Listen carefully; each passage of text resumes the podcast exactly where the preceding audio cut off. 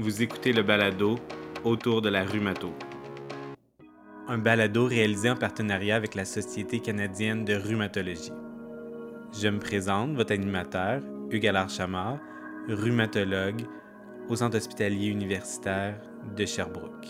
Aujourd'hui, nous allons vous présenter un balado sur les comorbidités dans le cadre des maladies rhumatologiques, plus particulièrement dans le cadre de l'arthrite rhumatoïde, la maladie inflammatoire la plus fréquente dans nos cliniques de rhumatologie. Aujourd'hui avec nous, le docteur Louis Bessette, rhumatologue au Cork à Québec.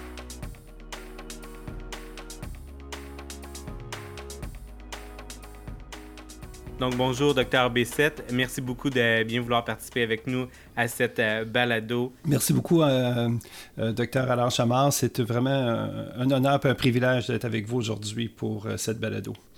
En fait, tout l'honneur est pour moi pour pouvoir bénéficier de tout ton savoir. Donc, aujourd'hui, on va s'intéresser à l'arthrite rhumatoïde, puis à tout ce qui touche aux comorbidités en regard de l'arthrite rhumatoïde. Puis, la, la, première question que j'ai envie euh, de vous demander. En fait, c'est, on, connaît bien que dans l'arthrite rhumatoïde, les comorbidités cardiovasculaires, c'est quelque chose de très fréquent, de très prévalent, puis qui apporte une comorbidité importante à nos patients. Est-ce que tu voudrais nous en parler un peu plus euh, de comment, euh, c'est, quoi finalement la prévalence des maladies cardiovasculaires, c'est quoi leur impact en fait sur notre prise en charge? Qu'est-ce que ça devrait être selon toi? Bien, euh, premièrement, euh, écoute, la présence de comorbidité dans l'arthrite rhumatoïde est déjà très élevée. Euh, juste donner un exemple dans l'étude, puis vraiment des données canadiennes, là, c'est l'étude CATCH en arthrite débutante. Donc, ça nous touche beaucoup parce que c'est, ça fait, c'est nos patients. Donc, dans cette étude-là, qui enrôle en fait des patients qui ont une durée de maladie de moins d'un an, en moyenne à l'entrée dans l'étude, c'est trois mois. Et on regarde la prévalence des comorbidités. Donc, les trois comorbidités les plus importantes, c'est la dépression, les maladies euh, pulmonaires. Et la troisième, c'est les maladies cardiovasculaires. Et euh, ça, c'est, ces patients-là ont un âge moyen de 52 ans en moyenne. Puis quand on regarde le nombre de comorbidités, en fait, 70% des patients au départ ont au moins une comorbidité et 10% ont trois comorbidités plus. Donc, la prévalence des, des, comorbidités euh, cardiovasculaires est assez élevée. Et la prévalence, en fait, de tous les comorbidités euh, sont euh, élevées dans l'arthrite rhumatoïde et même dans les arthrites débutantes. Donc ça, c'est un impact très important dans la prise en charge de nos patients. Puis on sait que la, présence et le nombre de comorbidités va influencer la réponse thérapeutique et la prise en charge de ces patients-là. Qu'est-ce qui est du risque cardiovasculaire, en fait, si on veut euh, parler, parce que euh, je pense qu'on est très préoccupé par le risque cardiovasculaire dans l'arthrite rhumatoïde. Il euh, faut savoir que le, risque d'événements cardiovasculaires, en particulier l'infarctus du myocarde, est augmenté de 70% chez les patients qui souffrent d'arthrite rhumatoïde comparativement à la population normale. En fait, ça, ça équivaut au même risque que la population générale, mais 10 ans plus vieux. Donc, c'est vraiment déjà à un certain âge, ces patients-là ont un facteur ont plus de risques cardiovasculaires que la population générale. Puis le décès, en fait, est aussi augmenté quand on regarde le, euh, ratio standardisé de mortalité de 1,5, donc 50% plus de décès reliés au risque cardiovasculaire. On, dit souvent que, en tout cas, certaines littératures disent que c'est un risque qui est comparable au diabète, quoique assez controversé parce qu'il y a d'autres études publiées peut-être plus récemment qui montrent que probablement le diabète, le, facteur, le risque est encore plus élevé que l'arthrite rhumatoïde, mais ceci étant dit que le risque est encore très élevé. Euh, quand on voit un patient qui souffre d'arthrite rhumatoïde, ben, il y a des facteurs de risque qu'il faut euh, dépister. C'est les facteurs de risque traditionnels reliés aux, maladies cardiovasculaires. Quand on parle des facteurs de risque additionnels, bien sûr, des choses non modifiables, il y a le sexe, il y a l'âge.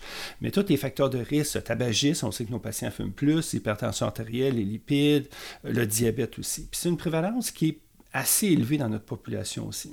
Alors ça, c'est les facteurs de risque cardiovasculaires traditionnels, mais nos patients, en plus d'avoir ces facteurs de risque-là, ils ont des facteurs de risque reliés à leur arthrite. Et on sait que certains éléments de l'arthrite rhumatoïde, comme les anti-CCP, le facteur rhumatoïde, euh, les manifestations extra-articulaires, puis l'atteinte fonctionnelle, c'est des facteurs de risque cardiovasculaire dans notre population. Et encore en plus, il faut penser aussi, donc, facteurs de risque traditionnels, les facteurs de risque qui sont vraiment reliés à la maladie, mais l'aspect inflammatoire aussi de la maladie, parce que l'aspect inflammatoire fluctue et on sait que le nombre, euh, la durée de l'activité inflammatoire et le nombre de, de, poussées que les patients vont présenter au cours des années va grandement influencer le risque cardiovasculaire.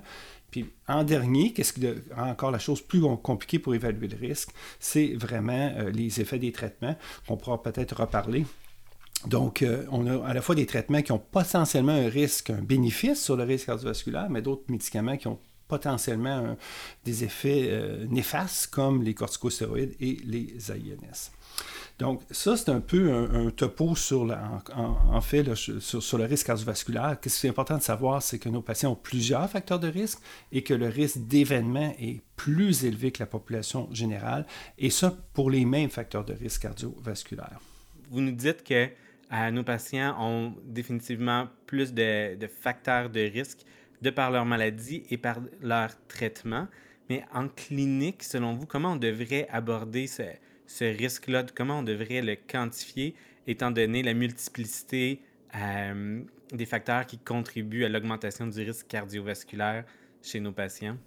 Bien, euh, je pense qu'une des choses à faire, premièrement, c'est euh, en clinique, euh, quelque chose qui est très simple, c'est d'utiliser un score de risque. en Amérique du Nord, souvent, qu'est-ce qui est le plus utilisé, c'est le score de Framingham. Euh, si vous lisez les guidelines de, de, eux, euh, en Europe, en tout cas, c'est un score que moi, je n'utilise pas, qu'elle appelle le SCAR, en fait. C'est un score pour évaluer le risque cardiovasculaire. Mais en Amérique du Nord, on utilise le Framingham, qui est très facile à faire. Il y a des scores qu'on peut trouver, des calculateurs qu'on peut trouver un petit peu partout. Moi, j'ai ma feuille euh, sur le bord de mon bureau, puis j'ai accès à Internet aussi. Il faut savoir que c'est des... tu sais, on suggère d'utiliser ces, ces calculateurs-là, mais c'est des euh, en fait, c'est des calculateurs qui ont été développés pour la population générale. Ça n'a jamais été vraiment validé dans notre population d'arthrite rhumatoïde.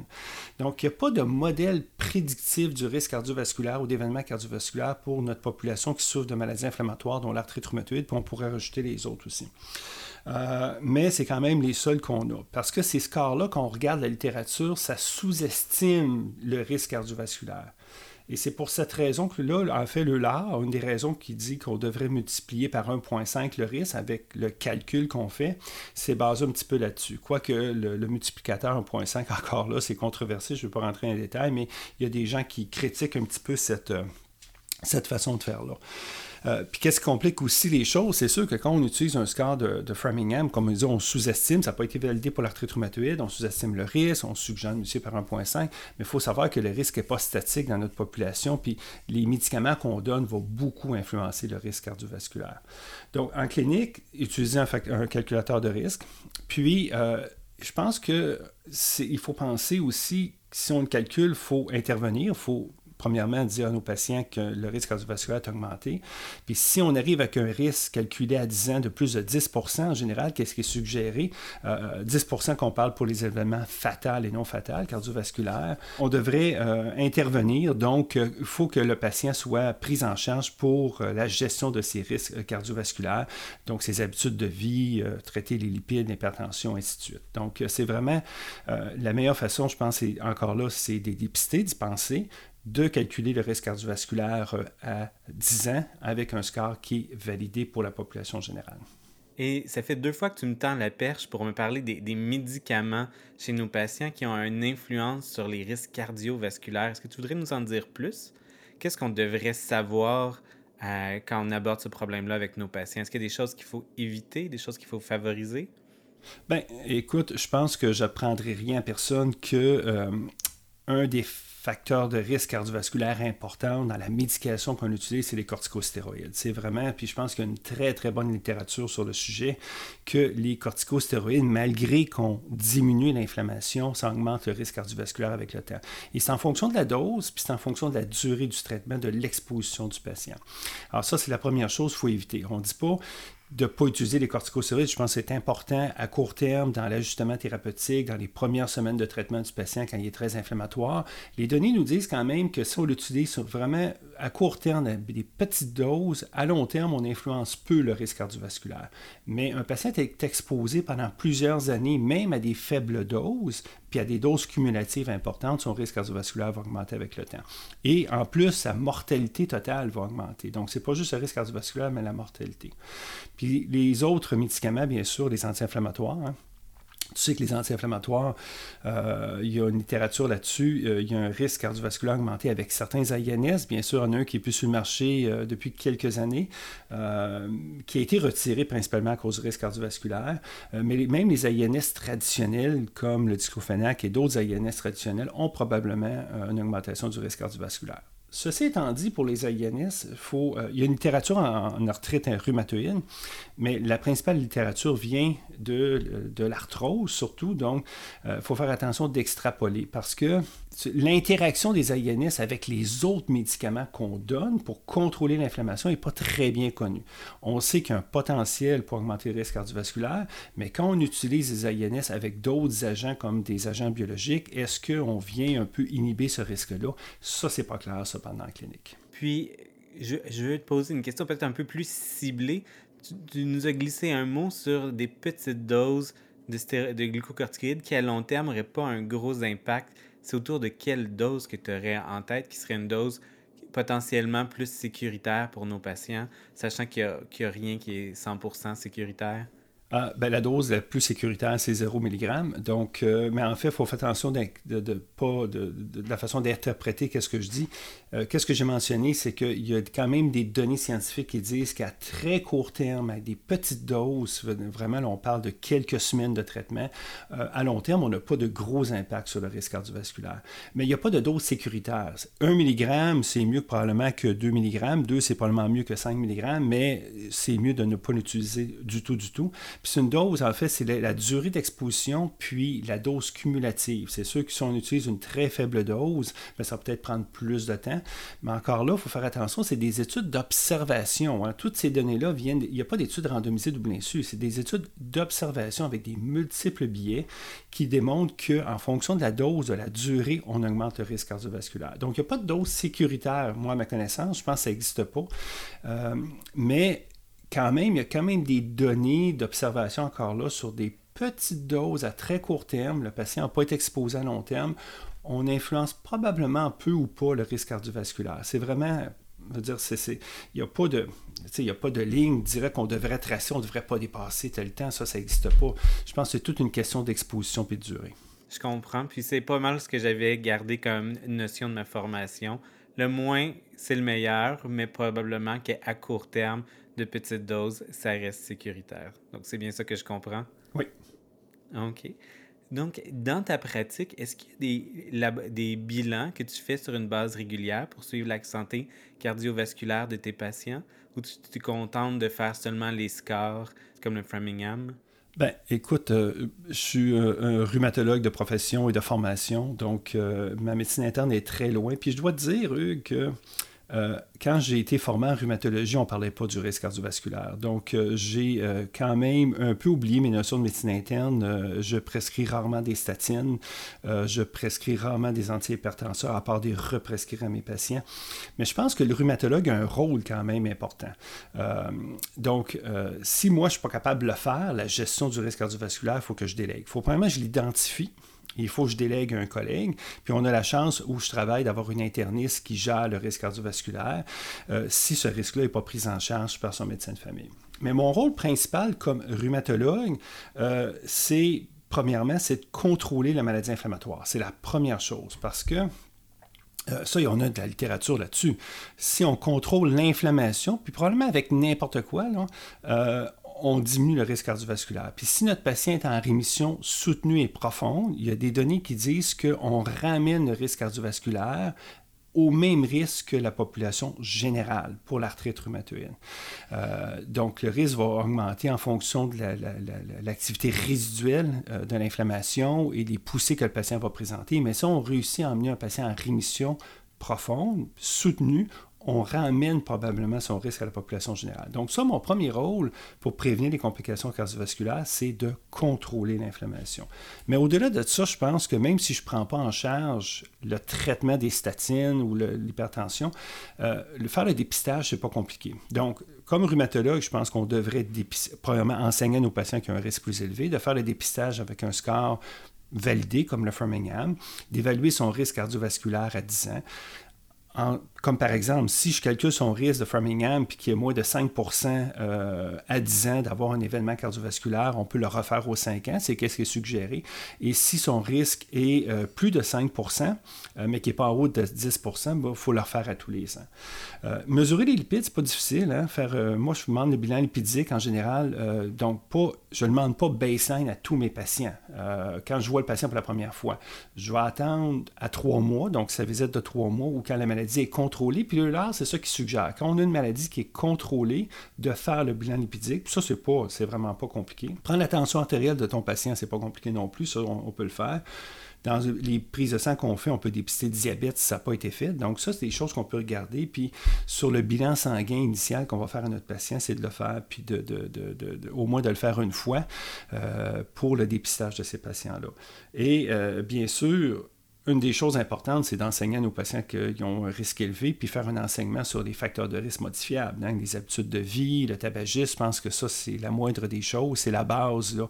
Puis même en, faisant l'enseignement sur la cessation tabagique, on va probablement aider le patient à avoir une meilleure réponse thérapeutique à ces traitements.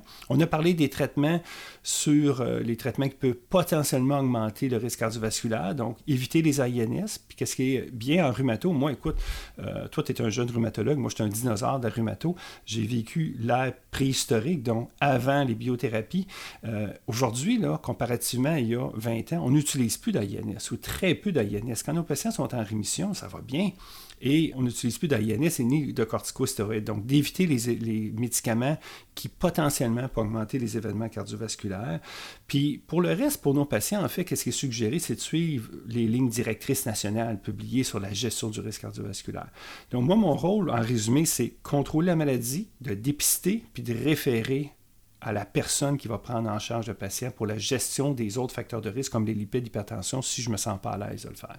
Docteur Bessette, vous nous mentionniez que le risque cardiovasculaire peut progressivement régresser vers, euh, vers la, le, risque de la, de la population générale si on est capable d'induire une rémission prolongée chez nos patients. Est-ce qu'on a une idée de c'est après combien de temps que cette régression-là vers la, la normale s'effectue? Oh, c'est une excellente question. Je ne suis pas certain de pouvoir répondre.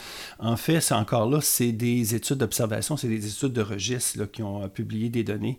Euh, écoute, il faudrait que je retourne dans les, les publications. C'est sûr que le suivi de ces patients-là, c'est sûr plusieurs mois, quelques années.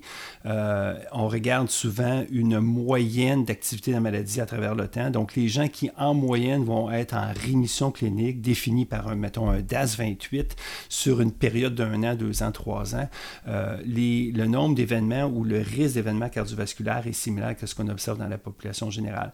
Et les patients qui demeurent avec une activité résiduelle, même une faible activité de la maladie, donc, on pourrait des fois se, contenter, parce qu'on n'est pas capable d'emmener tout le monde en rémission. On voit que le risque cardiovasculaire est plus élevé dans cette population, qui ont quand même un contrôle, mais pas une rémission, euh, ont des risques cardiovasculaires plus élevés, qui font plus d'événements. Comment, comment ça prend de temps pour normaliser le risque cardiovasculaire? Honnêtement, je ne me souviens pas d'avoir vu de la littérature là-dessus, puis je ne suis pas sûr qu'on a la réponse à cette question-là.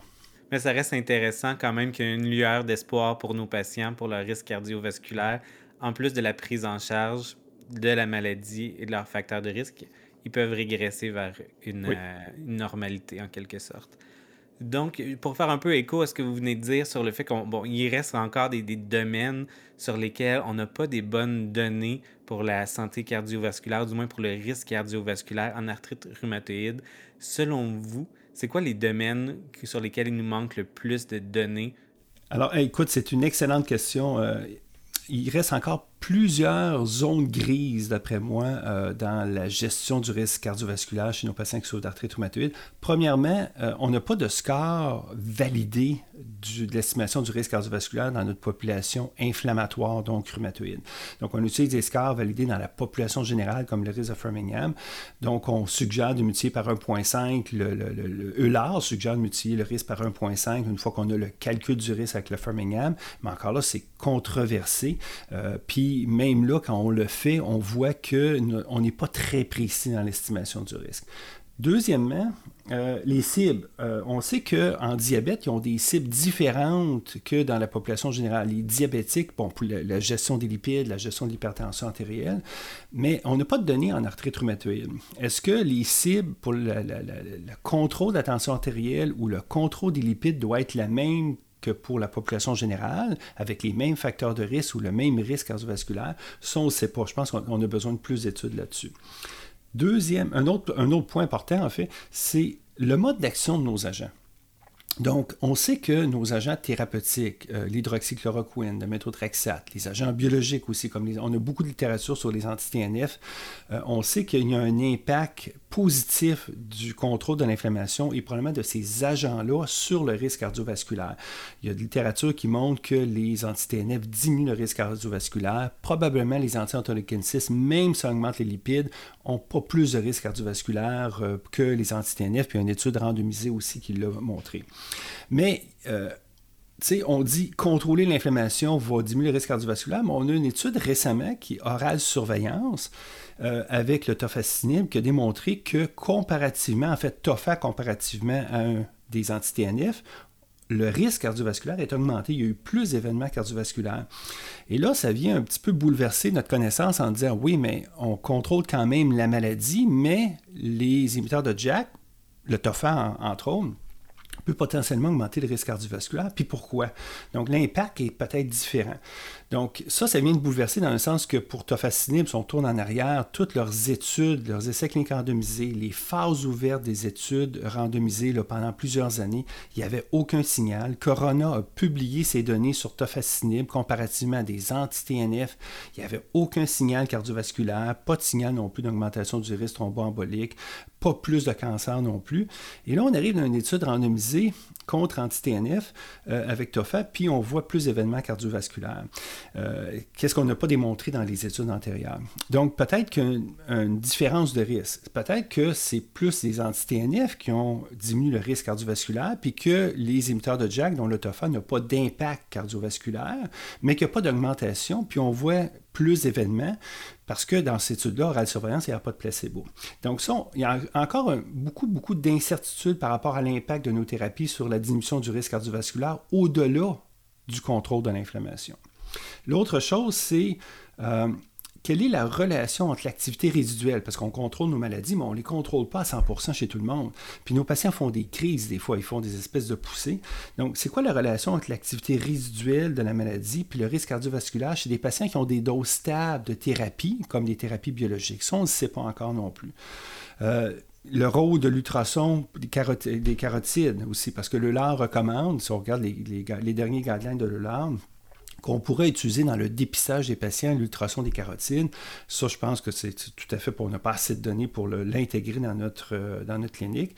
Peut-être un dernier point là-dessus, est-ce qu'il y aurait des biomarqueurs qui nous permettraient de prédire le risque cardiovasculaire chez certains patients qui souffrent d'arthropathie inflammatoire comme l'arthrite rhumatoïde? OK, donc définitivement, il reste encore beaucoup de place pour la recherche pour qu'on soit capable de bien jauger les risques cardiovasculaires de nos patients et bien l'adresser euh, en clinique. Oui. Donc maintenant, la deuxième question que j'aurais envie d'explorer avec toi, en fait, je pense que j'apprends rien à personne en disant que nos patients avec arthrite rhumatoïde sont à risque de s'infecter plus que la population générale et de par l'activité de leur maladie et de par les traitements qu'on leur donne qui vont interférer avec certaines fonctions du système immunitaire. Donc, je voulais savoir, comment tu catégorises le risque infectieux euh, de tes patients et comment tu minimises leur risque d'infection? Euh, écoute, c'est pas une question qui est facile à répondre. Euh, premièrement, euh, le risque infectieux avec nos thérapies, puis là, on a beaucoup plus de données que les thérapies biologiques. Euh, on sait que, euh, je pense que probablement tous nos agents thérapeutiques augmentent le risque d'infection. Euh, probablement le méthotrexate l'augmente un petit peu, pas énormément. L'étude qui a été publiée en cardiovasculaire chez des patients qui n'avaient aucune maladie inflammatoire, donc l'étude qui a été publiée dans New England qui a regardé l'impact cardiovasculaire du méthotrexate à long terme dans une population sans maladie inflammatoire, qui était négative, il n'a pas démontré de bénéfice cardiovasculaire, mais on a des bonnes données sur la sécurité. Euh, ça augmente, méthotrexate augmente un petit peu le risque d'infection non sérieuse, mais très très peu, et pas le, risque, le risque d'infection sérieuse. Mais encore là, il faut faire attention, c'est des patients qu'on dit qu'il n'y a pas de maladie rhumatologique quand on arrive à des thérapies biologiques, là, ça va vraiment dépendre des facteurs de risque. Donc, en clinique, la façon que j'évalue ça, c'est vraiment c'est quoi les facteurs de risque à mes patients? Et les principaux facteurs de risque, en fait, les trois plus importants, euh, je dirais, c'est l'âge du patient. Euh, malheureusement, c'est un facteur de risque non modifiable, mais sûr que plus mon patient est âgé, plus il a de risque de s'infecter. Euh, en fait, on sait que la prévalence ou l'incidence des infections est beaucoup plus élevée dans cette population-là. Deuxièmement, l'autre facteur de risque qui est dans tous les facteurs des modèles prédictifs qui ressort tout le temps dans les plus élevés, c'est l'histoire infectieuse du patient. Si le patient s'infecte beaucoup, euh, puis c'est des infections sérieuses, son risque de, se réinfecter est plus élevé, on augmente le risque. Et le troisième facteur de risque, c'est les corticostéroïdes, et ça, c'est modifiable.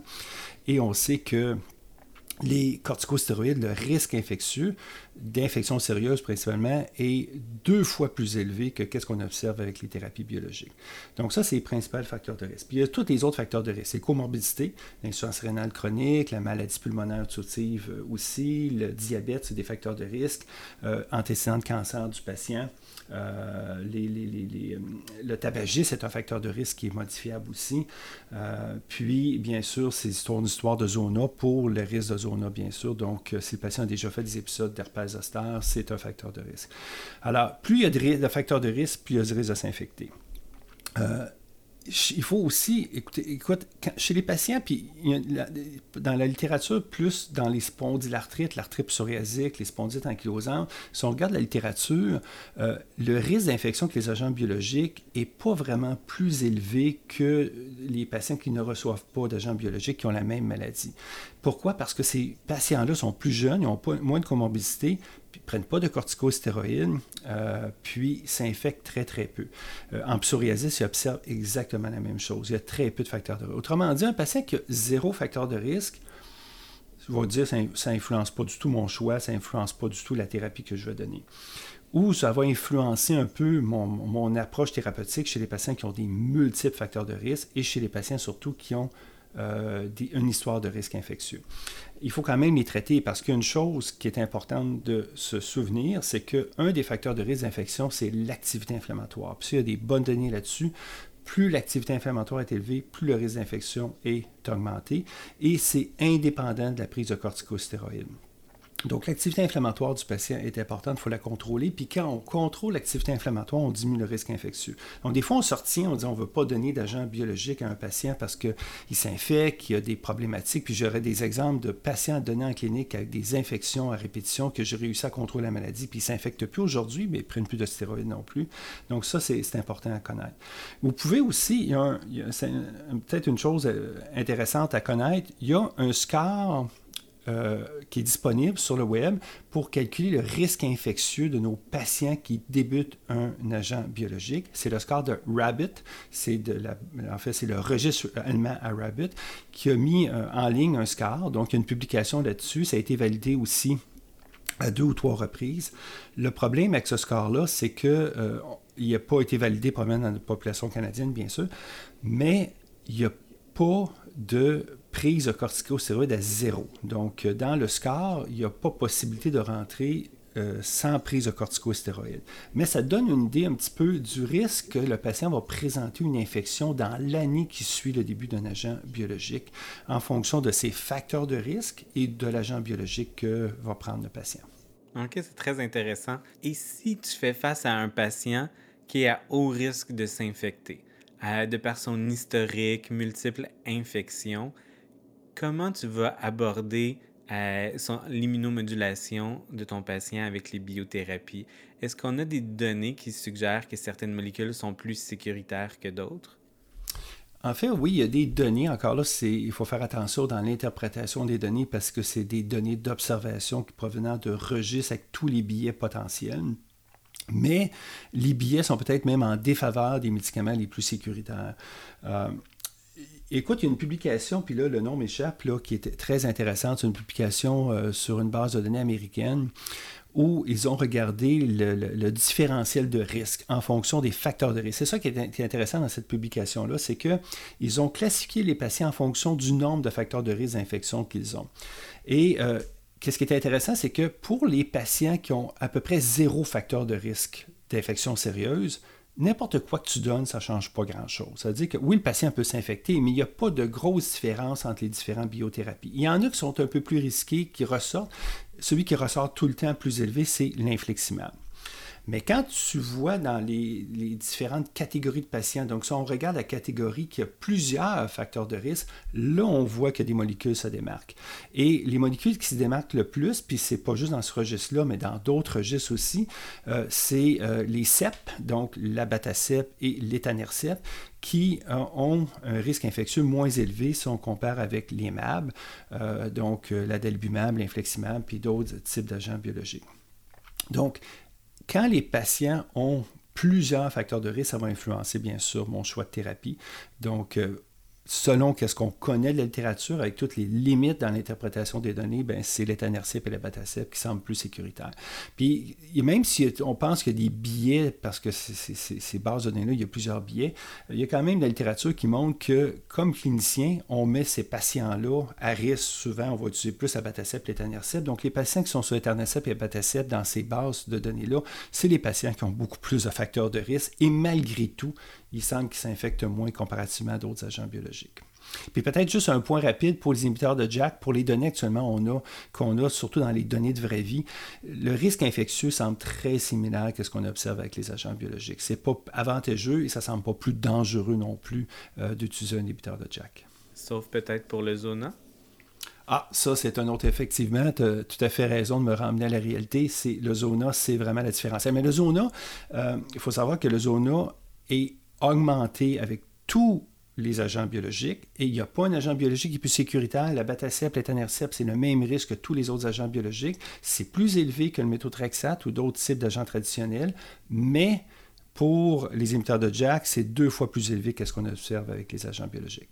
Donc, de façon inverse un peu, est-ce qu'il y a d'autres molécules qui sont un peu plus dangereuses au niveau du risque infectieux parmi nos agents biologiques? Ben, les, ceux qui donnent, qu'on observe en fait le plus d'infections, euh, c'est l'infleximab. C'est lui qui ressort toujours le plus. L'infleximab, il y a plus d'infections sérieuses ou plus d'infections totales que d'autres thérapies. Euh, puis on l'a observé même dans une étude à double insu euh, comparative entre l'abatacept et l'infleximab, il y a plus d'infections on parle d'une infection où on oublie des fois quelque chose qui est très, très, très rare, c'est la TB, la tuberculose. Donc, les anti-TNF, les MAB, ont un risque plus élevé pour la tuberculose que certains agents comme plus que l'étanercept, plus que la batacept, il semble qu'ils sont un petit peu plus élevés si on compare euh, aux inhibiteurs de l'interleukine 6. Donc, il y a cet aspect-là aussi dans des infections opportunistes, plus rares, comme la tuberculose, et d'autres types d'infections, l'histoplasmose, ces choses-là qu'on voit plus rarement, euh, euh, l'infleximab ressort en termes de peut-être une légère augmentation de la fréquence comparativement à d'autres thérapies euh, biologiques. Et où se situe le rituximab dans le spectre du risque infectieux? C'est une question que je me pose parce qu'en fait, quand on, administre à quelqu'un le rituximab, dans le fond, on ampute l'immunité humorale presque, la nouvelle immunité humorale presque totalement. Est-ce que ça a un impact majeur? Je pense que pour certains patients, oui. Euh, pour certains patients. Parce que le problème dans les bases de données, encore là, je reviens toujours au registre, ces bases de données d'observation, parce que c'est les meilleures bases de données, parce que les études avec rituximab, randomisées, double à court terme, les taux d'incidence d'infection ressemblent à peu près à n'importe quelle autre thérapie qu'on voit. Mais dans les registres, on voit que le rituximab se situe à peu près au même niveau qu'un autre agent biologique comme un anti-TNF. Il n'y a pas plus d'infections sérieuses, il n'y en a pas moins. Cependant, comme tu dis, ça joue sur l'immunité euh, morale. Donc, à long terme, certains patients, puis j'en ai eu des patients qui sont, vraiment infectés à un certain moment dans leur thérapie, qui ont présenté plus d'infections, une augmentation, puis ce pas des gens qui s'infectaient avant. Puis quand on mesure leurs IgG, bien, sont, euh, sont, sont effondrés ou il y en a à peu près plus. Donc, oui, pour certains, mais quand on regarde les données pour l'ensemble de la population traitée avec rituximab, euh, il ne semble pas d'avoir d'augmentation du risque, mais il y a certains patients avec le temps qui vont, qui vont avoir un risque infectieux plus élevé, puis on le voit. Cependant, le rituximab, l'avantage, c'est qu'on peut se passer les doses. J'ai des patients qui reçoivent un traitement 1000 mg une fois par année, puis j'en ai qui reçoivent euh, deux perfusions aux deux ans. Donc, euh, ces gens-là, ils sont souvent en rémission prolongée, ils n'ont pas besoin de perfusion régulièrement. Et euh, honnêtement, ces gens-là vont bien ne s'infectent pas plus que comparativement à d'autres thérapies biologiques. Mais effectivement, il y a certains patients avec rituximab probablement qui, à long terme, ont plus de risques d'infection par curiosité, les patients chez qui tu permets de faire l'espacement thérapeutique, est-ce que tu regardes leur reconstitution de leur lymphocyte B comme indicateur de retraitement, un peu comme ce qui avait été proposé pour les vasculites, ou vraiment c'est le suivi clinique euh, sur lequel tu te fies? C'est vraiment le suivi clinique parce que dans les. Moi, j'ai participé aux essais cliniques randomisés avec Rituxan. J'ai fait quelques études là, avant la commercialisation et on mesurait les taux de lymphocytes B, en fait les CD19 périphériques. Et je te dis, il n'y avait aucune corrélation entre l'activité de la maladie, la réponse thérapeutique, le moment que le patient retombe en poussée. Il n'y avait pas. Je me souviendrai toujours d'un patient qui avait des CD19 totalement effondré, qui a eu zéro réponse au réduximab. J'ai d'autres patients qui, puis la majorité, honnêtement, quand on les mesurait, puis qu'il y avait un flare, là, qui avait une poussée, avait des taux souvent encore effondrés de CD19. Donc, ça ne prédit pas vraiment. Et qu'est-ce qui semble prédire? C'est plutôt au niveau de la synoviale. Il faudra faire des biopsies synoviales pour voir c'est quoi leur décompte de lymphocytes au niveau de la synoviale. C'est surtout ça, plus que au niveau de la périphérie. Donc, ça ne sert pas à grand-chose de suivre. Je pense que c'est vraiment... Euh, puis c'est ça qui est difficile avec le rétuximab, c'est de trouver le bon intervalle au patient. C'est sûr qu'au début, les trois premières perfusions, moi, je le donne aux six mois, puis par la suite, je commence à faire de l'espacement.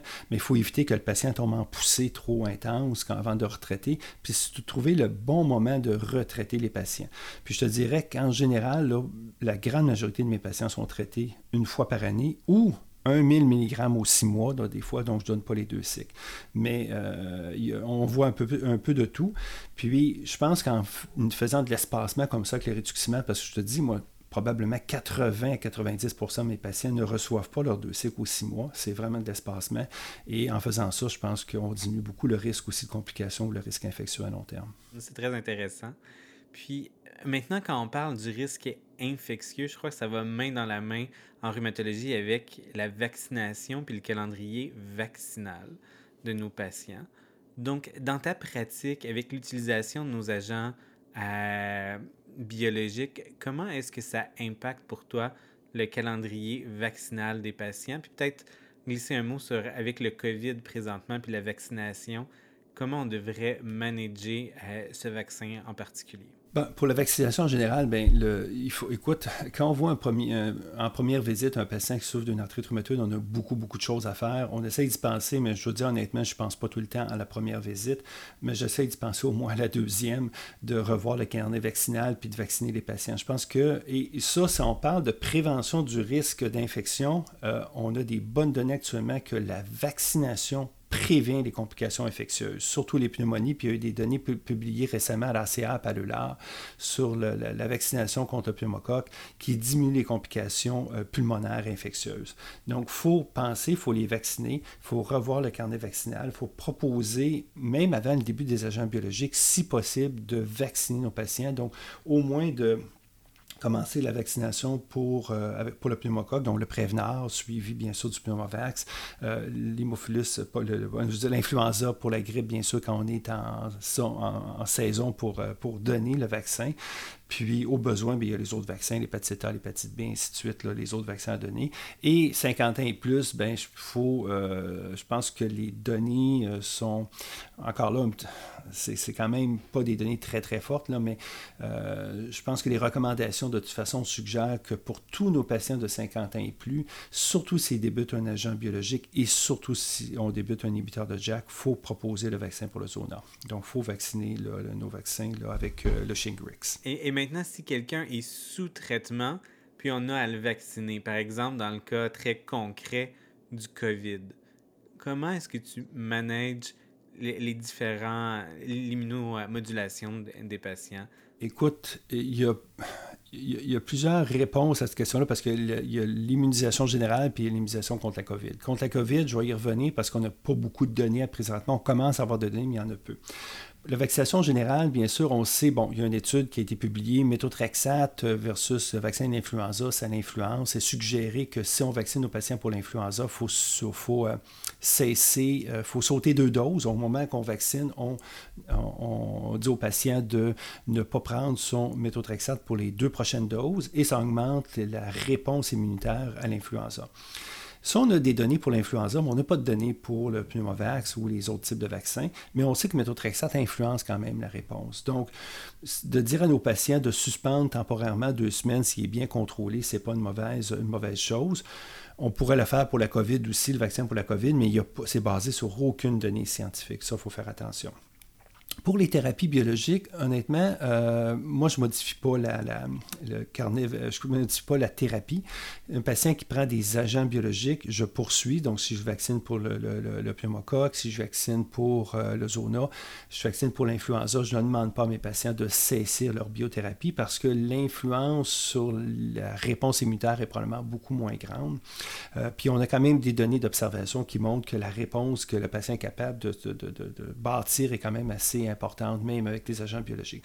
Il y en a peut-être juste un, c'est le rituximab. Il faut faire attention, il faut essayer de vacciner le plus loin possible la perfusion et peut-être vacciner euh, au moins 5 à 6 mois après la dernière perfusion, puis attendre peut-être un mois avant de redonner le prochain cycle de rituxan. Euh, quoique, encore là, c'est pas basé sur. Il n'y a pas beaucoup de littérature, puis on sait que Rituxan influence beaucoup la réponse immunitaire au vaccin.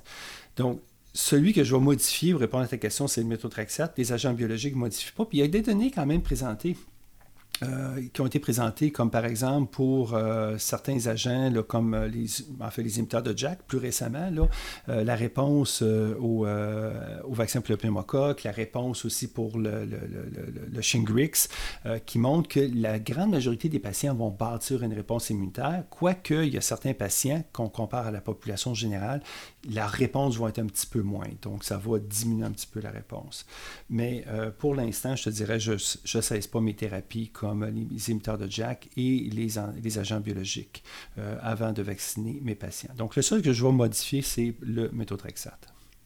Puis pour la COVID, pour répondre à ta question sur la COVID, euh, écoute, euh, on a, il y a une étude, il y a une étude israélienne qui vient d'être publiée au dernier congrès de l'art donc, un peu plus de 600 patients qui avaient des maladies rhumatologiques de toutes sortes, arthrite rhumatoïde, spondylite ankylosante, arthrite psoriasique, qui avaient des collagénoses et vasculites aussi. Euh, puis, ils ont regardé la réponse immunitaire au vaccin de la COVID. C'était le, le, vaccin BioNTech Pfizer qui était donné dans cette étude-là. Et euh, de façon assez surprenante, euh, la majorité des agents biologiques, ça influence très peu la réponse au vaccin de la COVID. Premièrement, nos patients qui ont une arthrite rhumatoïde répondent moins bien que la population générale, c'est ça qu'on a vu. Euh, mais quand même, les taux de réponse étaient de l'ordre de 85 à 95% quand même des patients, malgré qu'ils prenaient un anti-TNF ou un anti-interleukin 6. Et pour le méthotrexate, c'est aux alentours de 85% donc c'était quand même assez élevé. Les seuls qui influençaient la réponse, en fait, c'était principalement le rétuxant, où là, c'était vraiment catastrophique. C'était moins de 18% des patients qui développaient une réponse immunitaire. Et plus on était proche de la perfusion, moins il y avait de patients.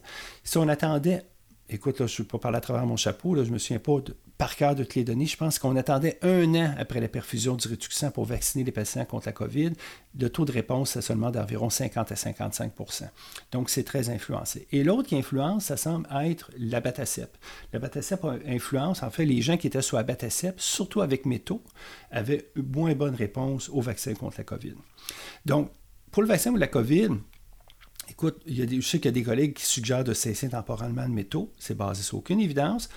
Sur les données que j'ai vues, je suis assez rassuré. Donc, si le patient veut l'arrêter, il peut l'arrêter. Mais honnêtement, je ne suis pas capable de gérer tout ce nombre de patients-là, dire à tous mes patients qui vont se faire vacciner pour la COVID, euh, des rappeler puis leur dire arrêtez votre méthotrexate deux semaines. Donc, la grande majorité s'est fait vacciner sans arrêter le métaux et sans non plus suspendre leur thérapie biologique. Donc, une question que je voulais te, demander par rapport à l'abatacep en particulier. Donc, ça fait du sens euh, jusqu'à un certain point que ah, les personnes sous abatacep, leur lymphocyte T se retrouvent moins activés, pas capables de fournir l'aide appropriée aux lymphocytes B. Donc, ça pourrait bloquer la séroconversion face à un vaccin, mais est-ce qu'on a des données, est-ce qu'on a des évidences pour la réponse, pour la protection qui est conférée aux, patients qui sont vaccinés sous abatacept? Parce que pour, un, pour certains virus, en fait, la réponse T est beaucoup plus importante. Est-ce qu'on a ce genre de données-là avec euh, nos collègues israéliens? Euh, à ma connaissance, non. Euh, je n'ai pas vu, je ne peux pas dire si ça existe ou ça n'existe pas, là, mais personnellement, je n'ai pas vu ces données-là. Je me pense, écoute, je pense pas que ça existe. On a encore on n'a pas ces données-là d'après moi, mais écoute, je, je, je, dis ça avec toute réserve, là, parce que j'en ai pas vu. Euh, puis j'ai pas entendu parler de cet aspect-là qu'il faut être relié à la bataciple avec le vaccin pour la COVID. OK. Puis une question, je me permets de la demander. Je suis pas mal sûr qu'on n'a pas de réponse, mais juste pour avoir ton avis. Dans ce contexte-là, est-ce que tu crois qu'on devrait, un peu à l'image de ce qu'on fait avec le rituximab, modifier le calendrier vaccinal de nos patients qui sont euh, sous abatacept? Probablement euh, qu'on devrait euh, modifier le calendrier vaccinal chez nos gens sur abatacept et sur Rituxan. Euh, on devrait prioriser ces patients-là pour avoir le meilleur timing possible pour les, euh, pour les injecter, pour faire le vaccin. La batacep, le problème, c'est qu'il n'y a pas. Tu sais, comment gérer la batacep? Il n'y a pas d'études qui nous montrent qu'on peut on suspendre deux semaines. Qu'on sont en sous-cutané? Est-ce qu'il faut le donner euh, un mois après la dernière perfusion, c'est intraveineux, puis attendre peut-être un deux semaines ou un mois avant de reperfuser? Ça, on ne sait pas. Il n'y a pas de données. Mais ces gens-là devraient être vaccinés en priorité parce que leur réponse est moins élevée. Et ma question, puis encore là, c'est basé sur aucune preuve, est-ce qu'on devrait suggérer trois doses à ces patients-là. Parce que les données israéliennes, ça fait un peu peur. Ce n'est pas les seules données. Il y a d'autres données aussi qui montrent que les patients qui sont traités avec rituximab n'ont pas une très bonne réponse euh, immunologique. Puis là, l'étude israélienne, c'était deux doses, selon la, 21 jours d'intervalle, donc selon ce qui était suggéré par le manufacturier. Alors, est-ce qu'on devrait donner une troisième dose? Euh, puis l'autre chose, ce serait des prioriser en fonction de la dernière dose de rituximab. Là, il est peut-être un peu trop tard parce que, comme tu sais, la majorité de notre population, moi, 75% de mes patients ont déjà été vaccinés, puis avant, avant que je puisse les voir et les contacter. Mais euh, on devrait aussi, peut-être, pour encore au-delà de, la, question, je me demande si on ne devrait pas peut-être évaluer euh, au niveau sérologique leur réponse au vaccin contre la COVID pour déterminer est-ce qu'ils ils ont développé des anticorps ou non. En fait, même que je profite pour dire peut-être qu'il faudrait aller plus loin, c'est quelque chose qui est encore inexploré, mais peut-être que la réponse sérologique n'est pas aussi importante que les réponses cellulaires. En fait, ça, on ne sait pas encore. Donc peut-être qu'on court après euh, quelque chose, en fait, qui n'est pas tant aidant pour l'immunité globale de nos patients. Puis ça, je crois qu'on n'en a pas encore euh, de, de notion dans la littérature. Ça reste quelque chose qui est spéculé, mais pour lesquels on n'a pas de données. Effectivement, puis c'est une des choses quand les, les, gens ont présenté sur le sujet qu'ils ont exactement comme tu as dit, on n'a pas encore ces données-là et peut-être que même s'ils ne développent pas de, de, de, de réponse immunitaire qu'on peut mesurer, il y a peut-être quand même une certaine protection par d'autres mécanismes. Oui, parce que, juste en, petit aparté, mais les patients avec des gamma-globulinémies qui ont contracté la COVID ont habituellement eu des évolutions bénignes. Puis eux, ils n'ont définitivement pas d'anticorps euh, de façon génétiquement prédéterminée, ce qui semble suggérer qu'avoir des anticorps, peut-être que ça aide, mais c'est sûrement pas requis pour euh, se débarrasser euh, de l'infection. Très intéressant.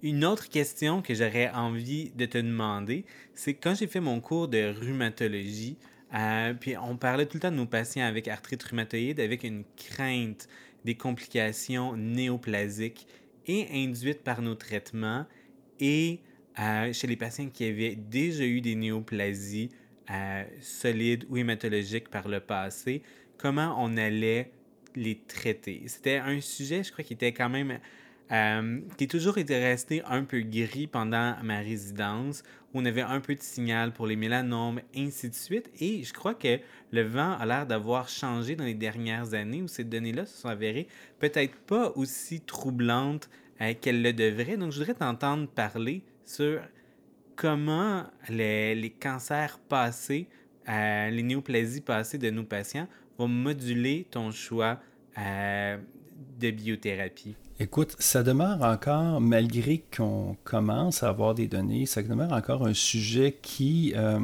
d'après moi, n'est pas tout à fait résolu. Euh, bon, premièrement, qu'est-ce qui est réglé? C'est chez les patients qui n'ont aucune histoire de cancer solide, euh, puis même pour le lymphome, il n'y a pas d'augmentation du risque.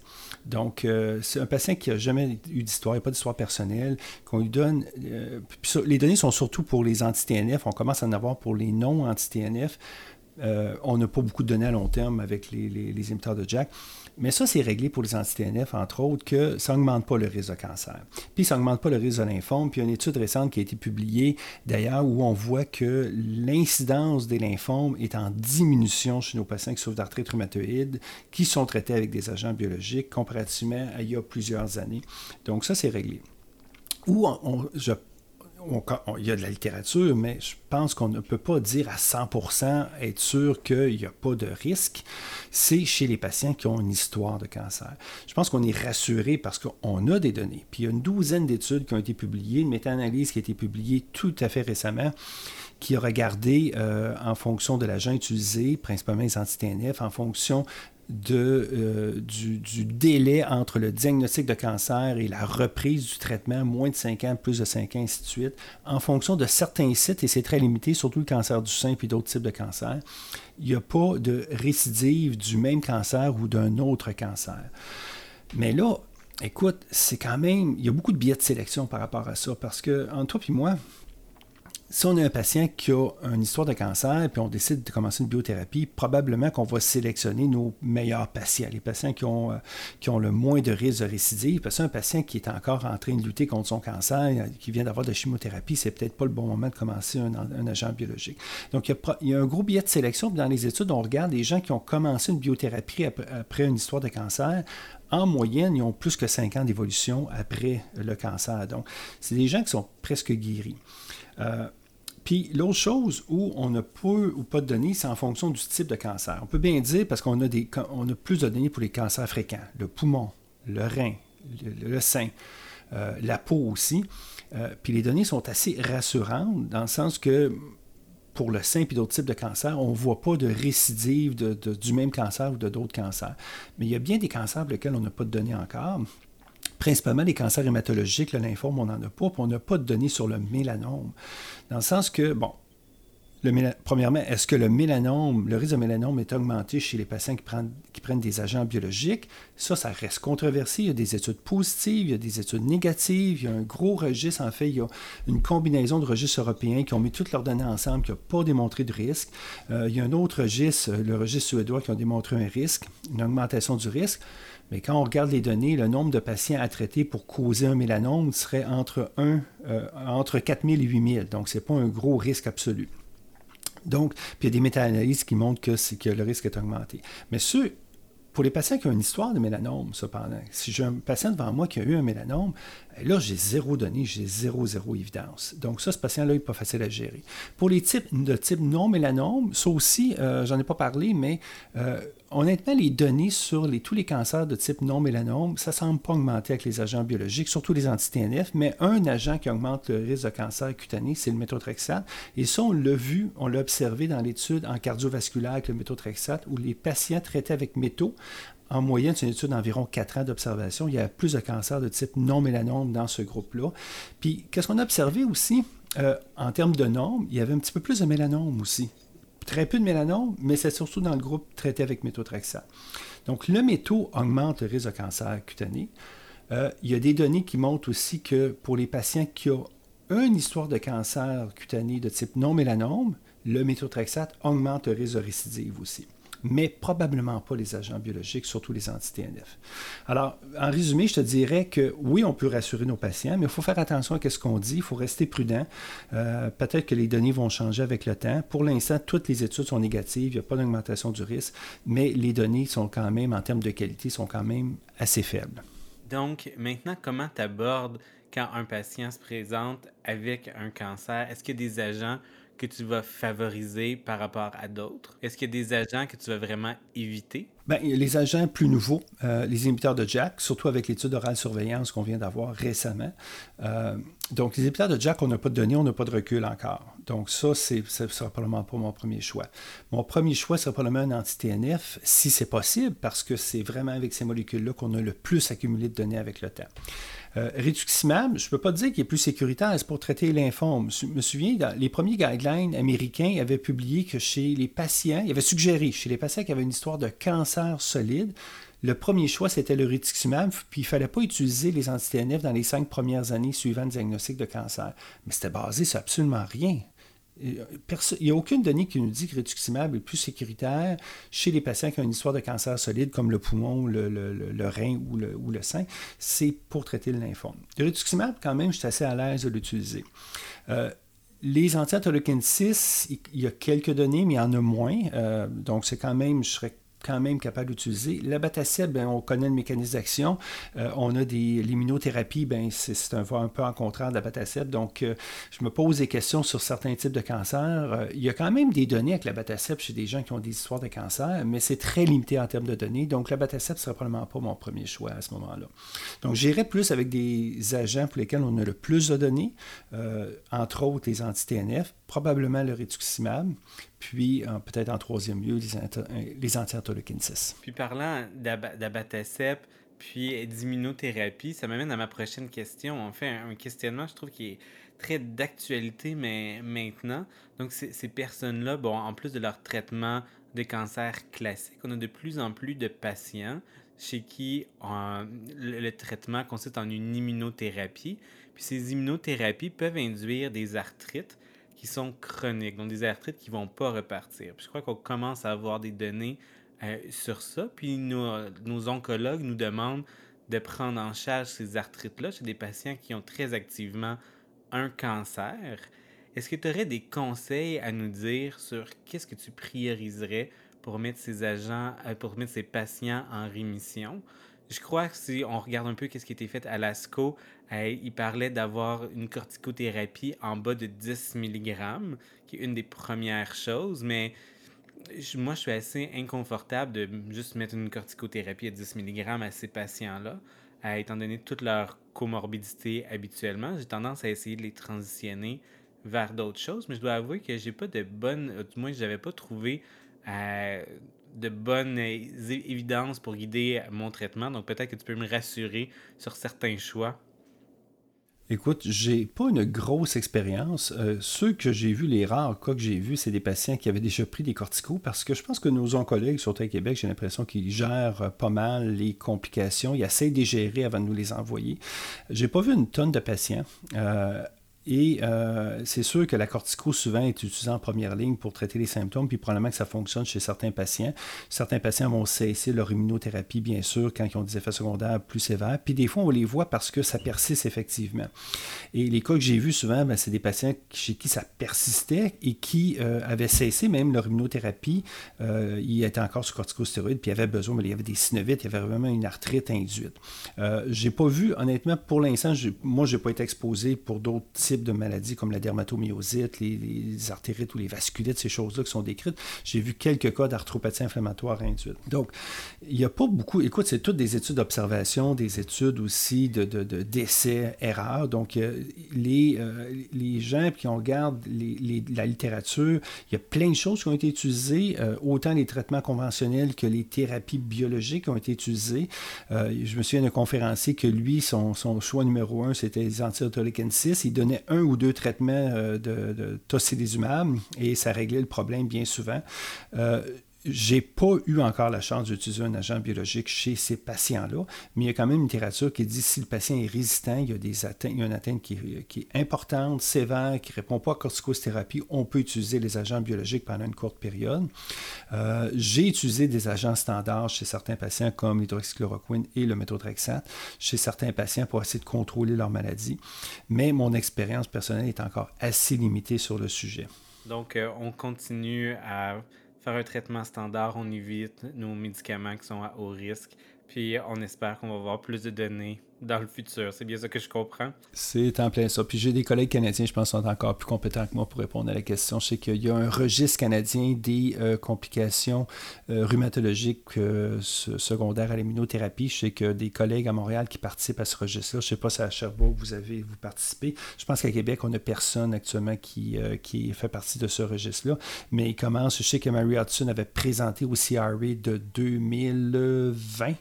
Euh, à la revue, elle avait présenté des données, puis son expérience clinique, puis c'est très intéressant. Donc, c'est un peu euh, ce que je viens de te dire en termes d'utilisation de certains agents biologiques. Là.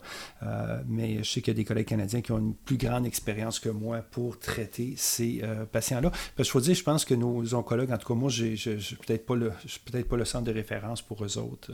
Bien, docteur Bissett, c'était vraiment intéressant de vous entendre parler, d'avoir partagé toute votre expertise avec nous. Je dois avouer que j'ai énormément appris euh, et de votre expérience et de votre savoir. Euh, c'est toujours un plaisir euh, de vous parler. Je veux te dire à toi, puis aussi à l'équipe qui participe à ce balado, de toute. je veux les remercier en fait de, de, toute l'implication que vous avez. Puis, c'est, écoutez, ça a été vraiment une expérience extraordinaire. Puis, un gros merci à toi, Hugues, d'avoir, de m'avoir invité à participer à ce balado. Ça me fait excessivement plaisir. À la réalisation et au montage, Marie-Hélène Frenette-Assad. Ce balado est une présentation de l'Association canadienne de rhumatologie.